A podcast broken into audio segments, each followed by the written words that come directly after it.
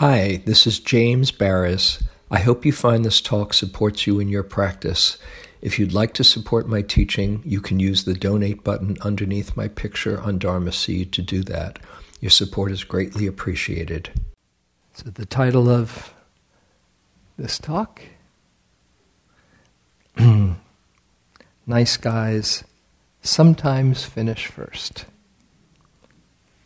Barbara Weiss, Steve Kerr, and Pope Francis.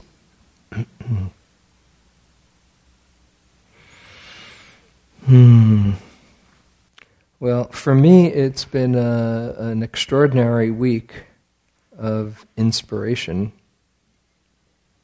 Mm, and I uh, thought of the title uh, that I just mentioned um, as a, another another way of looking at a very famous quote. If you're a sports fan, or probably it's in the the uh, colloquial um, aphorisms by uh, a spunky manager, Leo Durocher, who said, uh, "Nice guys finish last." Saying, you know, you've got to be ruthless, you've got to be tough, you've got to be um, um, aggressive, um, and have a little bit of a mean streak in you to make it to the top. and often that, that seems to be the case, but um, it's not always true we know it's not always true. The Buddha was a nice guy, I think. Um, he didn't do so bad. And we're, we're inspired by, um, by goodness. And particularly this week, uh, I've been inspired by some goodness. Uh, two two events on uh, Tuesday, which happened to be, I didn't realize this uh, until I saw it on the internet. Uh, Tuesday uh, was June 16th, uh, otherwise known as Bloomsday, which is a day of celebration uh, around the world for um, any anyone who's a James Joyce um, fan that Bloomsday is the, the day that Ulysses, the, the novel Ulysses, takes place, and he uh, it, it takes place within a day. And uh, he picked June 16th because that was the day, June 16th in 1904, that he met his beloved. Um, and so it's a day of celebration, uh, and there's and there's celebrations all around. Take a look at Bloomsday, where they how they celebrate it in various places, you know, especially in in, in Ireland, but uh, all over. And uh, it was a day of celebration. Um, the the the day started. I'll share first on a personal note for me. Um, being there for the passing of a very inspiring woman whose name is Barbara Weiss. Barbara uh, was 84 when she passed, and uh, I happened to be there when she uh, when she died, which is a an extraordinary honor and privilege. Um, if you ever have the chance, it can go any number of ways, but when it's a, a peaceful death for somebody who lived a beautiful life, um, it's really quite, um, quite moving. And I just feel so fortunate that I could uh, be there for her. So I wanted to just mention a little bit about her as an inspiration. And I know is one person who any who knows anyone who knows Barbara Weiss. So maybe in a moment, if you feel like it, you can say a word uh, about her, Liz. Um, she um, she was a professor of social work at uh, at Cal, and trained many, many, many uh, social people who became social workers over the course of the years. Um, very clear, very strong, very intelligent, uh, very good heart. Uh, she, uh, her daughter, um, who was there, also her daughter, Chris, and Jane, my wife, and I were all at her bedside. Um, and her daughter uh, shared that at the age of 19, she uh, worked or was with Eleanor Roosevelt and uh, and did some work when I think uh, uh, Eleanor Roosevelt was UN ambassador, and uh, something rubbed off on her. Um, and she, well, a few other things. She bicycled around India um, with uh, doing healthcare projects, just uh, giving, um, uh, going to the villages and uh, supporting people uh, who were in need of health care. And then her life was devoted to uh, social work and making this a better place. Um,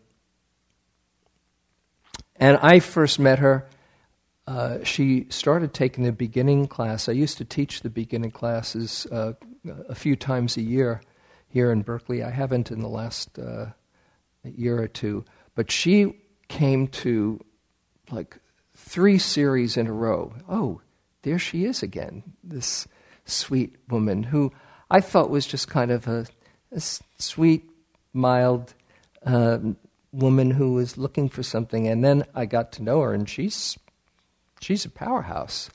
Uh, and then she took the Awakening Joy course like three times. Uh, and then she was in, so when she wanted something, she really went for it. And then she was in jo- uh, my wife Jane's Awakening Joy group, which Liz is in for three years, uh, a group that's bonded uh, very, very closely. Um, and just the last group a few weeks ago, uh, they all met at Barbara's room, and she kind of held court and said, "Okay, we're going to." We'll do this with the now. Everybody will go around, and now you say this, and and um, she she just had real style and and class.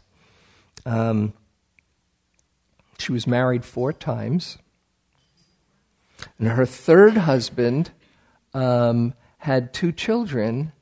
Uh, I think it was two, um, and uh, wh- who came into her life when they were 14, I think 14 and 16. And the husband didn't turn out to be such a, a wonderful guy, but the children and she bonded. So she left the husband but kept the children. and we were with uh, the, the younger one who's now in her, uh, I don't know how old, you know, maybe 40s or, or more, 50s, 40s. And, um, and, the, and, the, uh, and she said, she saved my life. That we were really wild, out of control, and, uh, and Barbara just kept on loving us. And it took me about eight years to let in her love. But from at around 22, I finally got what an amazing person she was, and I let in the love, and we've bonded ever since. And uh, her whole family just loved her so much. Um, Jane, who um, who felt a little bit funny, she had, she hadn't gotten to uh, to say uh, to pay as much, uh, spend as much time with Barbara as she would have liked, because she was doing a whole lot of things uh, on her plate, and she was traveling for a while. And she finally saw Barbara. She said, "You know, I just feel I feel so badly that I didn't get a chance to spend more time with you, and I feel uh, a little bit uh, guilty." And Barbara said, "Here's an instruction for you. Jane, drop the guilt, keep the love. That's been with her ever since. Drop the guilt and keep the love.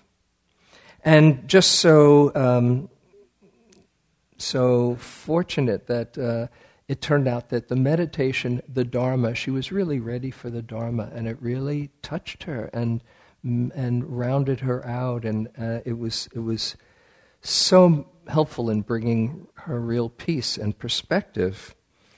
Um, that uh, being around Jane and being around uh, practice really made a difference. So I didn't get a chance to see her until uh, just before she passed. I was in St. Louis this last week, and Jane was with her the day before. And I got back, and, and Jane said, It's very close to the end. And that next morning, I called and I said uh, to her daughter, Is it okay if I come over? And she spoke to Barbara, Is it okay if James comes over? And I heard through the phone, Yes. You know? okay, so I was definitely coming over. And um, it was quite amazing. I got there just, Jane and I got there just a few minutes before nine in the morning.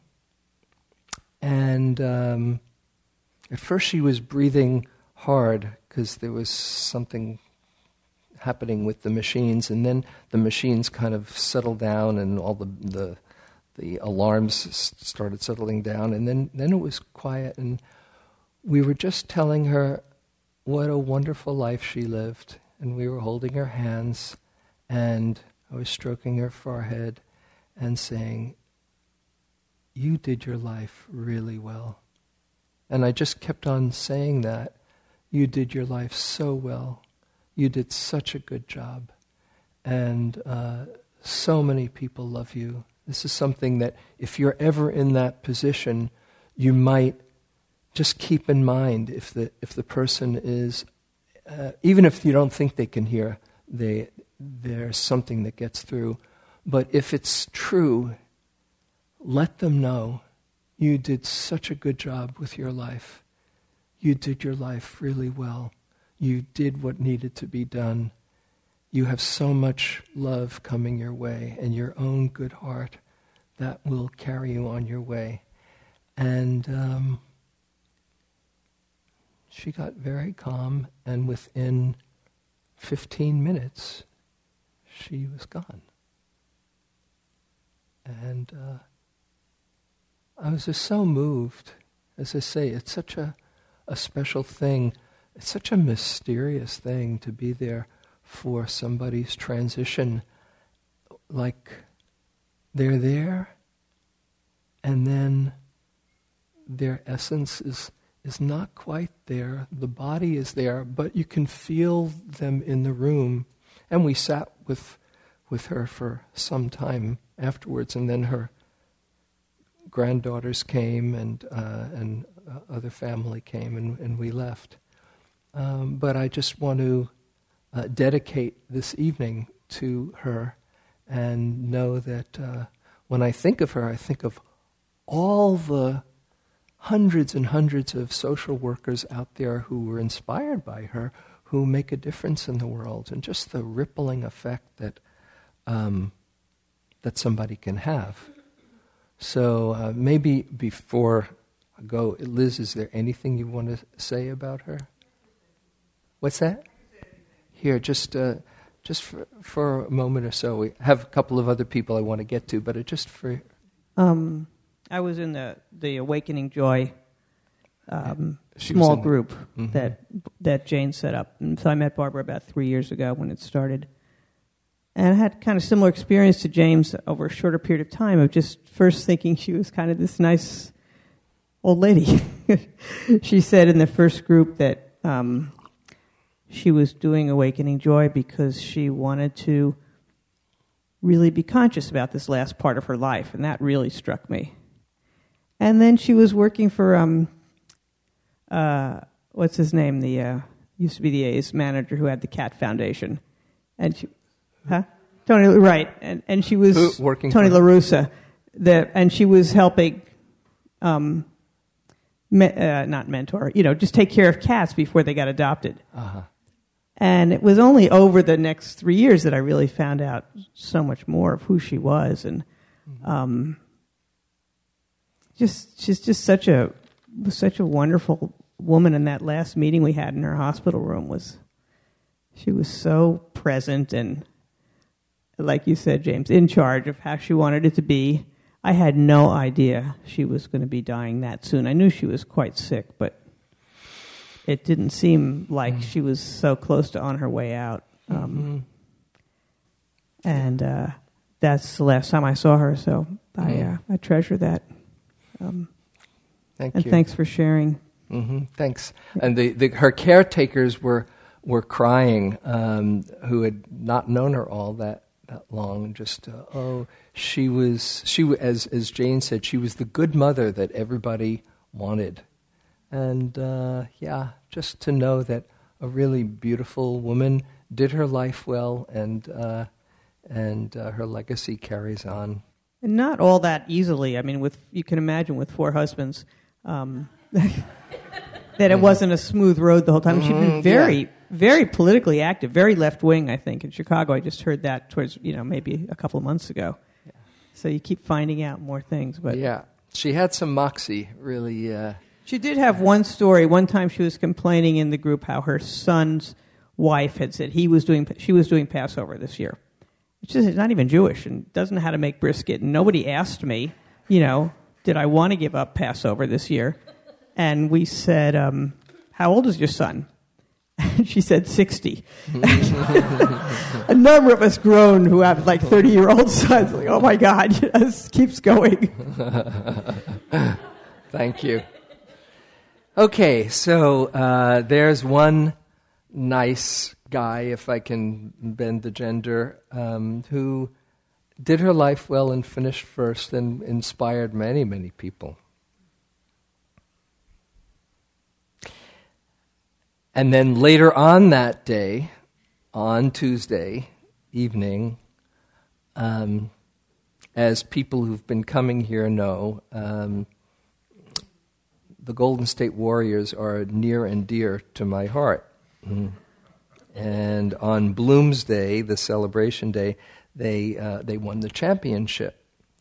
And uh, a couple of weeks ago, I gave the talk here about attachment and, uh, and your basketball team uh, and putting, keeping things in perspective. So um, I want you to know that I do have some awareness of keeping things in perspective. Uh, but a whole lot of people, at least here in the Bay Area, have been happy in this last few days. If you're from Cleveland, it's another story. But um, what I really wanted to uh, talk about was um, the coach of the Warriors. Mm. He's a good guy. He's a really good guy. And uh, I, I, mentioned maybe a little bit uh, the other talk, but I wanted to share some things that have inspired me so about him. His name is Steve Kerr. He was a player, uh, won five championships with two different teams. He played with Michael Jordan's team three three times uh, hit the winning basket on for one championship. Um, and he was a rookie coach. He never coached before this year. He was a sportscaster, uh, a, a, a, sports analyst, brilliant, really knows the game well, and um, knows what it takes to win a championship. And um, they knew, everybody knew, if he got to be a coach, he'd be extraordinary because he's very, very thorough, prepared, and, and has all the right um, qualities. Uh, and this year, they let go of their, their coach from last year, Mark Jackson, who happened to be announcing the games for this year, was kind of an interesting um, twist. Um, and he took a really good team. They were a very good competitive team. Even if you're not a sports fan, I hope this will be relevant to you. I mean, that, and for me, sports are just a, a kind of reflection on life. I've learned as many things from my uh, sports addictions in both attachment and, uh, and, and, and deeper kind of principles as, uh, uh you know, probably Dharma talks. Um, so he took a really good team and he brought them uh, to become an elite team. The, the, one of the best teams statistically ever. And he did it when he came, you know, coming into a, a new, t- new new situation where the other coach, who was very popular with a lot of guys, not everybody, but a lot of the guys, was crazy about the last coach. And that's a tough situation to step into. But he went to every player, including going to Melbourne, Australia, because the, the, the, the, main, uh, the big man, uh, Andrew Bogut, lives in, in uh, is Australian. He went to every player uh, personally, and he had a, a talk with them saying, You're going to be part of this team no matter what, where, what piece of the puzzle you, you fit in. You're an essential part of this team, and this is how I want to use you, and this is how uh, I want to imbue this team with uh, a, a, team spirit. Um, and they had this chemistry. I mentioned this the other week one of the announcers, the local announcers, um, announcing the games, he said, I've been covering basketball for 30 years and the, the, Warriors for 22 years, and I've never seen a team with chemistry like this, which is really, really the key because so many of these athletes, they're just great physically, but mentally is where they take it to another level. And everybody had the best year of their career. It was like everybody was brought up at the same time, and they went from last year being a team that had the next to last or fewest assists, passes during the game, and assists during the game, to this year being far and away a whole other league from the second most, far and away the most passes and the most assists because uh, he, he got them believing in being uh, just bringing out the best in everyone. That's his, that's his mission, to bring out the best in everyone. And particularly, two players who were all stars before, he, told, he convinced them, he said, for the good of the team, I want you coming off the bench because you can settle down the second team and the guy who I'm moving the guys who I'm moving to starters they'll flourish in the starting role in a way that they can't the, as, as a bench player. That takes a lot of good persuading. And they, the all-stars both bought into it and that was one of the main things that turned the team around, that we're all in this together. And it turned out that the guy who came off the bench, the former All Star, turned out to be the most valuable player of the, the series. Uh, but I, I want to read to you a little bit of uh, an article from the, from the paper. Oh, this, by the way, if you're, if you're into joy, uh, that's, that's their star, Steph Curry. Um, and, uh, and here's Steph Curry with one of those two guys who made it to the starting, and they, they just really love each other. This is what this sports writer said about him. He said, he's, uh, this sports writer, Ann Killion, as someone who's covered the best and worst of Bay Area coaches and managers for the last quarter century, I can vouch that Kerr is one of the best to cover He's smart and funny, not condescending or self important. He understands that he's paid ridiculously well to coach a game, that he's not performing brain surgery, that the people who work for him are not machines but humans, that communication skills are more important than X's and O's. In the moments after his victory, Kerr paid tribute to the coaches who taught him Lute Olson, Lenny Wilkens, Phil Jackson, and Gregg Popovich. And uninterrupted, he paid tribute to the man who came before him. Mark Jackson, he said, and his staff really built a defensive juggernaut. He conceded his team was fortunate to stay healthy and that luck played a large part in the Warriors' success. That's not what coaches usually say. Though he played with the greats, though he hit a game winning shot to win a title, Kerr didn't laud his triumph. He downplayed his feats. I'm an old man now. He likes to give assists. Along the long playoff journey, he took advice from everyone his wise old defensive coach, Ron Adams, and his young video assistant, Nick U'Ren. Our philosophy is to, is to enjoy every day, Kerr said. We're not digging ditches, we're living the dream. And uh, the players, just one after another, just talked about what a special, amazing, brilliant, good hearted guy he is. And they just love playing for him. This one, one guy whose contract can be renegotiated. He can go to any other team and get a lot of money. And usually the players say, well, I'll just see what my options are in the off season, and they get like a bidding war going.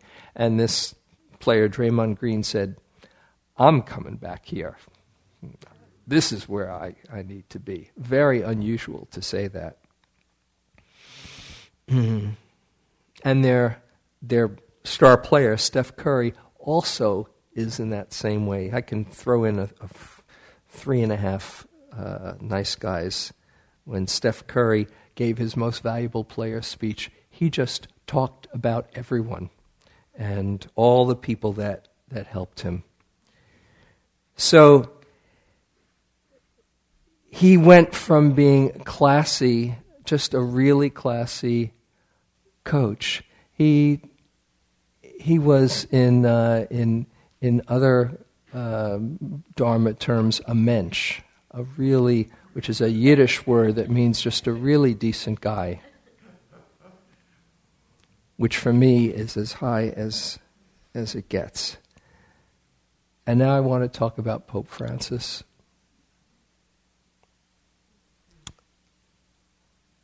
We are so fortunate at least in my opinion, so fortunate to have a truly spiritual person as one of the most impactful spiritual beings on the planet. And what he did today really makes a difference as you probably know or saw or heard, he came out with his encyclical on climate change.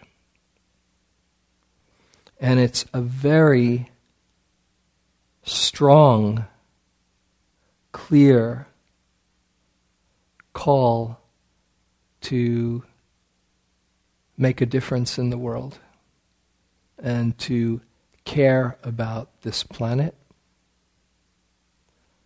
and care about those who are oppressed and care about those who suffer the most from greed that's run rampant. The spiritual leader of 1.2 billion people.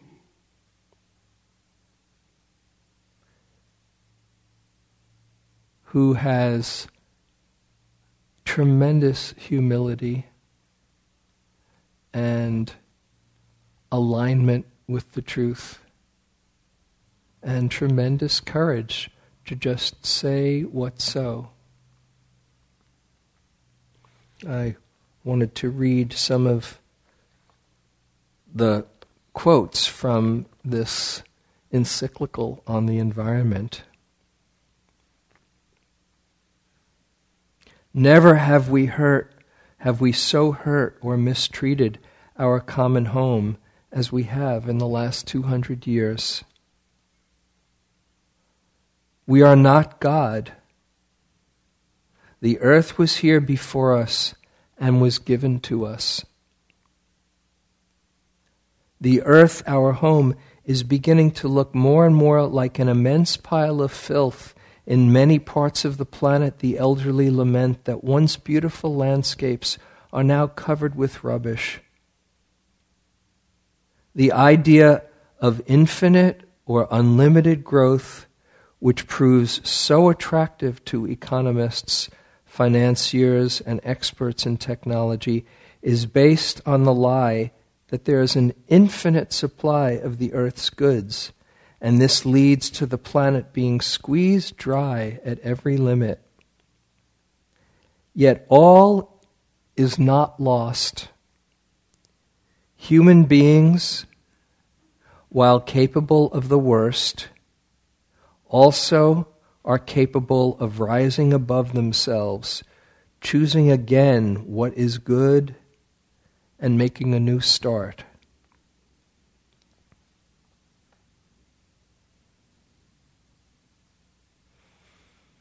How refreshing that somebody who is uh, in that position is a true follower and believer of Jesus' beautiful teachings. Blessed are the poor. We must help the poor, help the oppressed, and love as well as we can. And be inspired to make this a better world. Mm.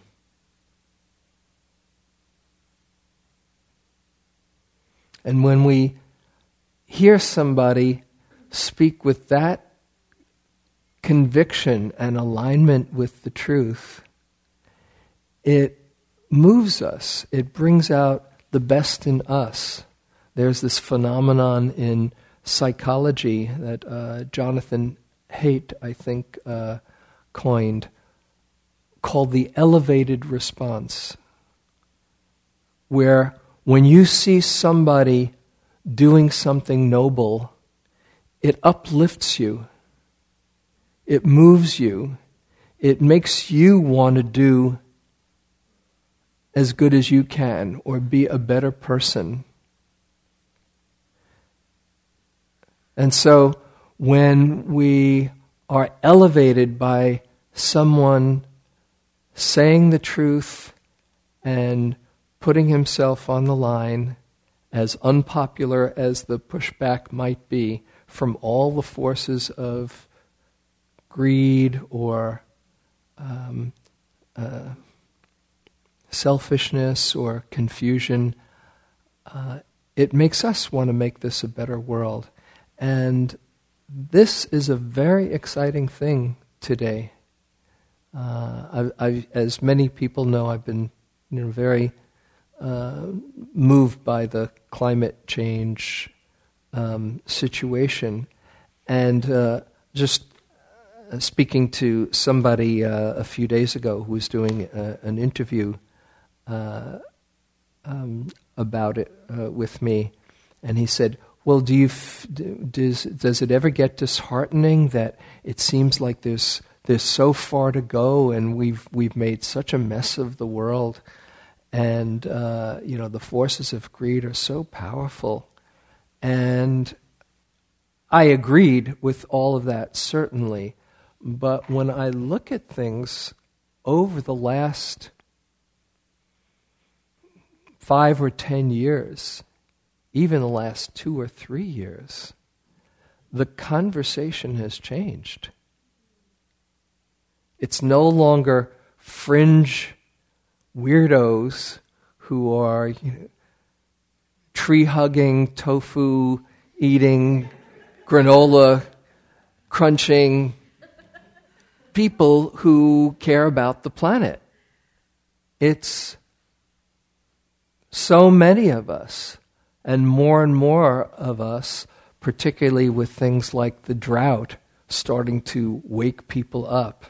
Oh, this isn't just happening in Pakistan or Africa, or, oh, it's too bad about those. When it hits home, then there's a little bit of a different wake up call. Uh, but it's in every paper most every day.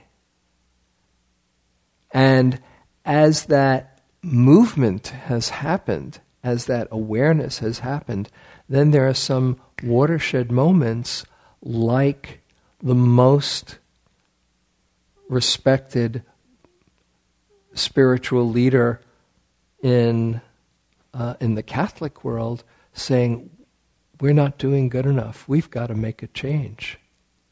And the most, one of the most beloved spiritual figures, just by, by dint of his character and his um, um, dignity and his integrity, saying it, that's a big impact. It will be really interesting to see, especially this year, towards as the year goes on. He, he's going to be coming to um, uh, to the states and speaking to Congress in September, and then in uh, December are the Paris uh, big Paris environmental talks. Um, so who knows? Just everything it's in its own way. But for me, particularly, I'm so inspired and so it's kind of such an interesting script that at this time, this man is in a position of, of power where he has a platform. And it, in one way, I hold it that there's a bigger script being written here than uh, anyone could figure out. As I've said a number of times, uh, I love my friend Roger Walsh's comment we're in a race between fear and consciousness. And it's such an interesting time. Now, there's a, a curse, may you be born in interesting times. But this is an amazing time that we live in. And uh, everyone makes a difference. We all make a difference. Not that you can go out and save the world, but the more we add to the consciousness of the planet, the more that shift is supported. So I just wanted to underscore and take in what's happened today, which interestingly enough and poignantly enough is the same day that a great tragedy is in the papers. More hate killing more innocent people in Charleston. And there we have the, the koan, the,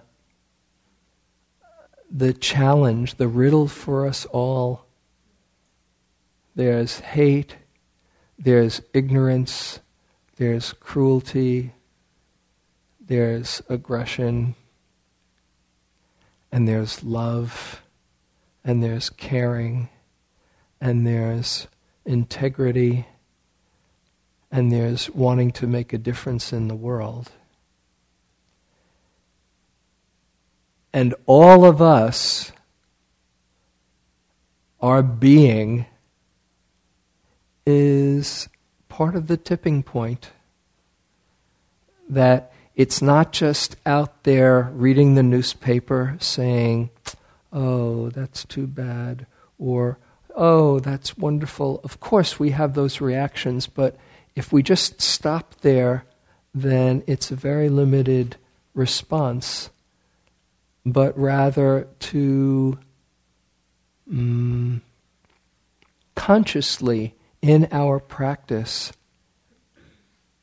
cultivate that caring heart, cultivate that loving heart that loves goodness and that is a voice for goodness and a courageous voice for what's true and what's good.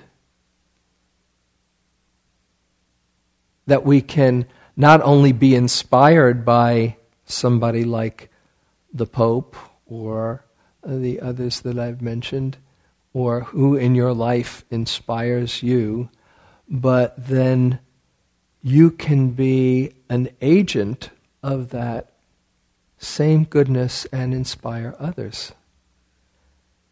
Just by who you are, like Barbara Weiss did in her own way, what Steve Kerr does in his own way, that you can, in your own way, affect all the people around you just by your own commitment to live with integrity and with kindness and be inspired to make this a better world.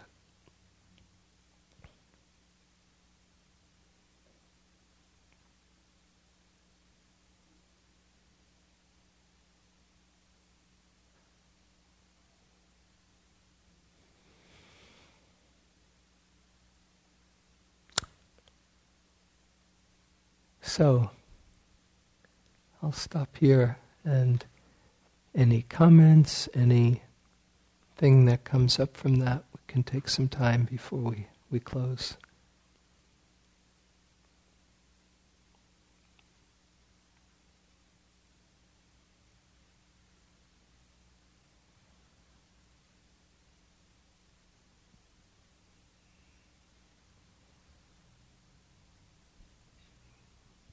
Yes. so I think you mentioned. And put on. That's it. Like a rock star. Right. That's it. Go for it. Yeah. um, so you mentioned um, that also taking action is a big part of the practice in some ways. Um, I mean, what would be some starting points from realizing that you know I need to do something to you know actually doing it because there's just so many things to do in some ways um, i would just love your thoughts on mm-hmm. how to translate or how to think about yeah think about it there there's so many things to do and obviously you can't do them all it would be overwhelmed it's not up to you to save the world but to find something that touches you and just find that outlet for your caring. That's, that's enough. As uh, I've mentioned here before, uh, I love Andrew Harvey's line. He says, Follow your heartbreak. Follow where your heart is breaking, where it's moved, and put your energy there. Because just in the way you do it, in your own caring, and when you when you put yourself in motion, whether it's being with somebody close to you who's dying or who needs some, some support or some volunteering or you seeing your job as a vehicle to express your love, um, or if there's some cause that really moves you, just taking the smallest action and putting yourself in motion, that in itself, as uh, Angeles Arrien says, action absorbs anxiety. So it relieves you of your, of your anxiety, and it also uh, is inspiring for others to see, oh, Samir, there's somebody who really cares. Just like, you know, speaking about Barbara Weiss, who you never heard of.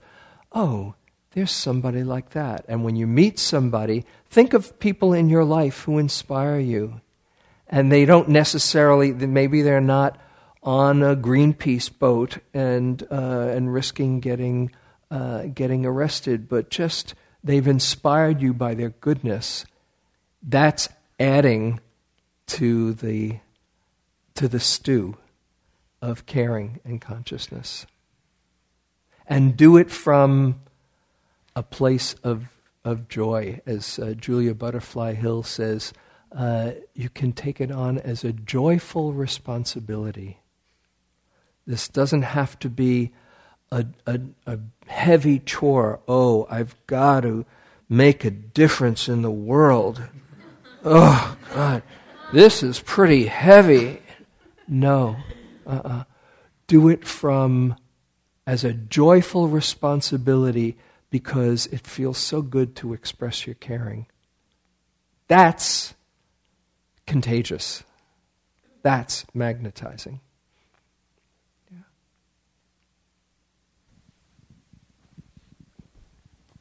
Shakti. Hi. Hi. I feel so grateful for hearing about Tuesday and um, about these inspiring people and about the Pope and reflecting.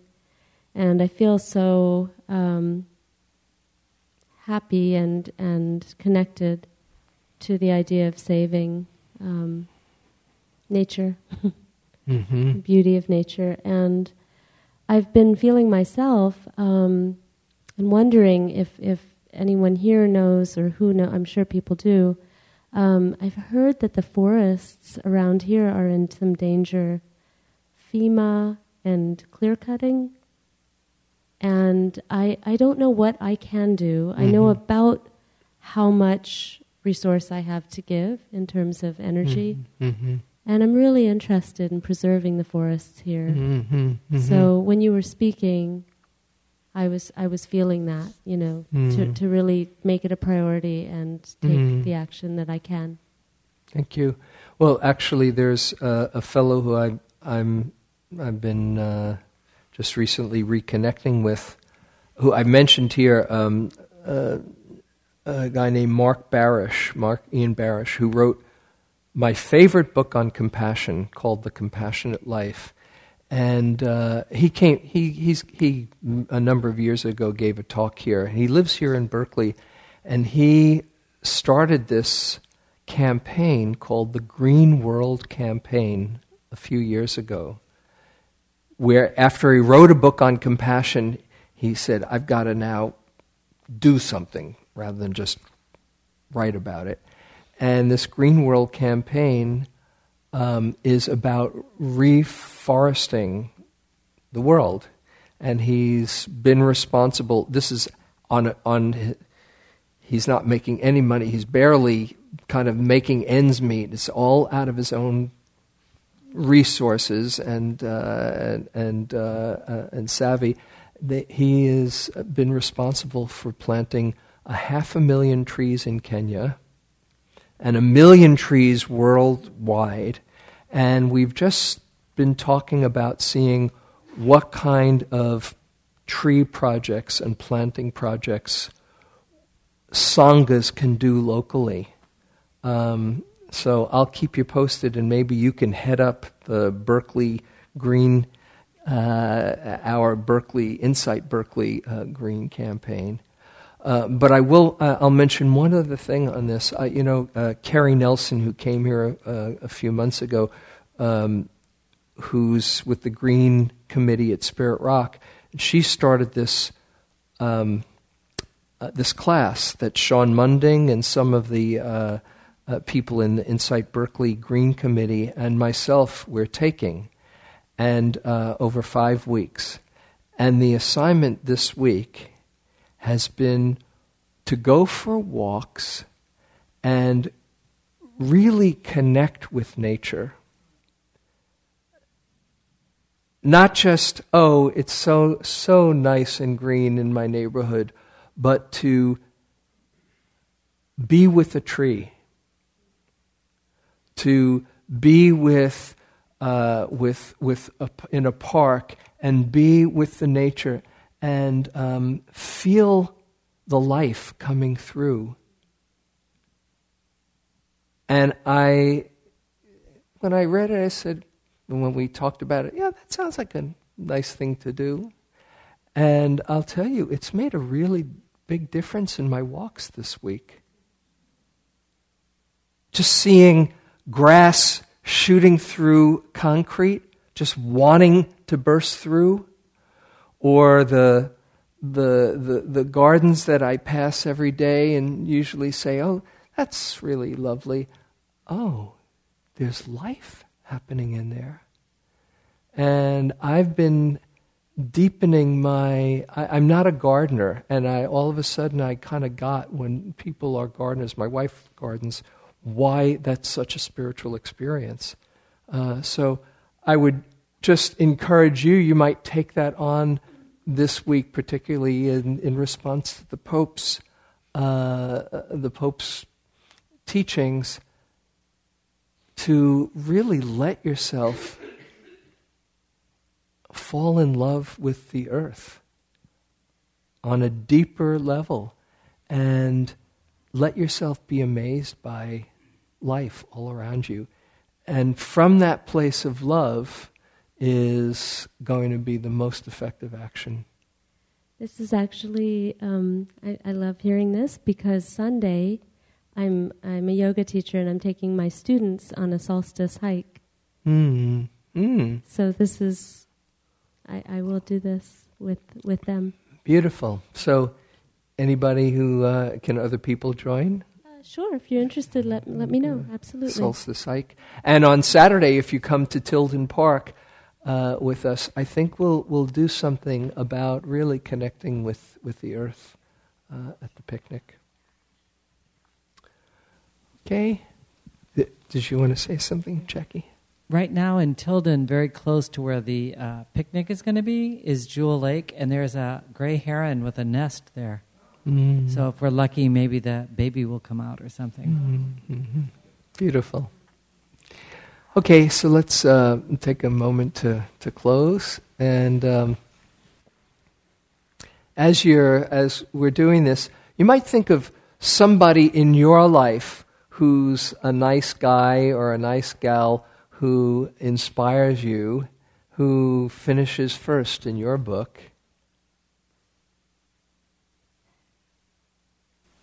Or if not, then just reflecting on uh, you know, the Pope or some other benefactor who moves you, inspires you. Just to get a little hit of that elevated response.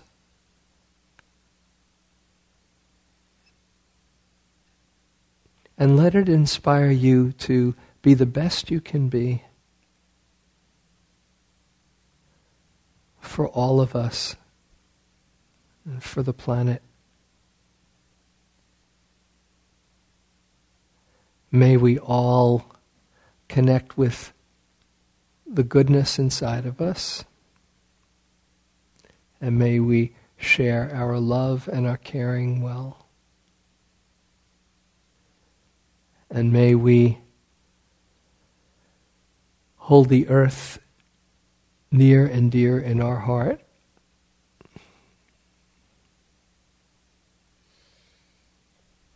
May we too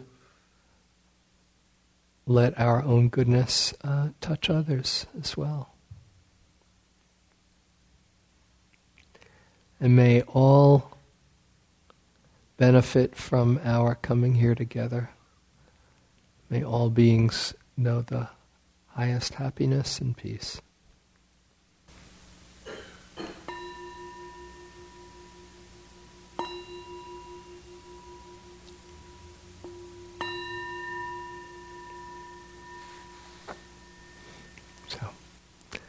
Thank you very much for your attention. Mm-hmm. Go forth. Go forth. Thank you for listening. To learn how you can support the teachers and Dharma Seed, please visit dharmaseed.org slash donate.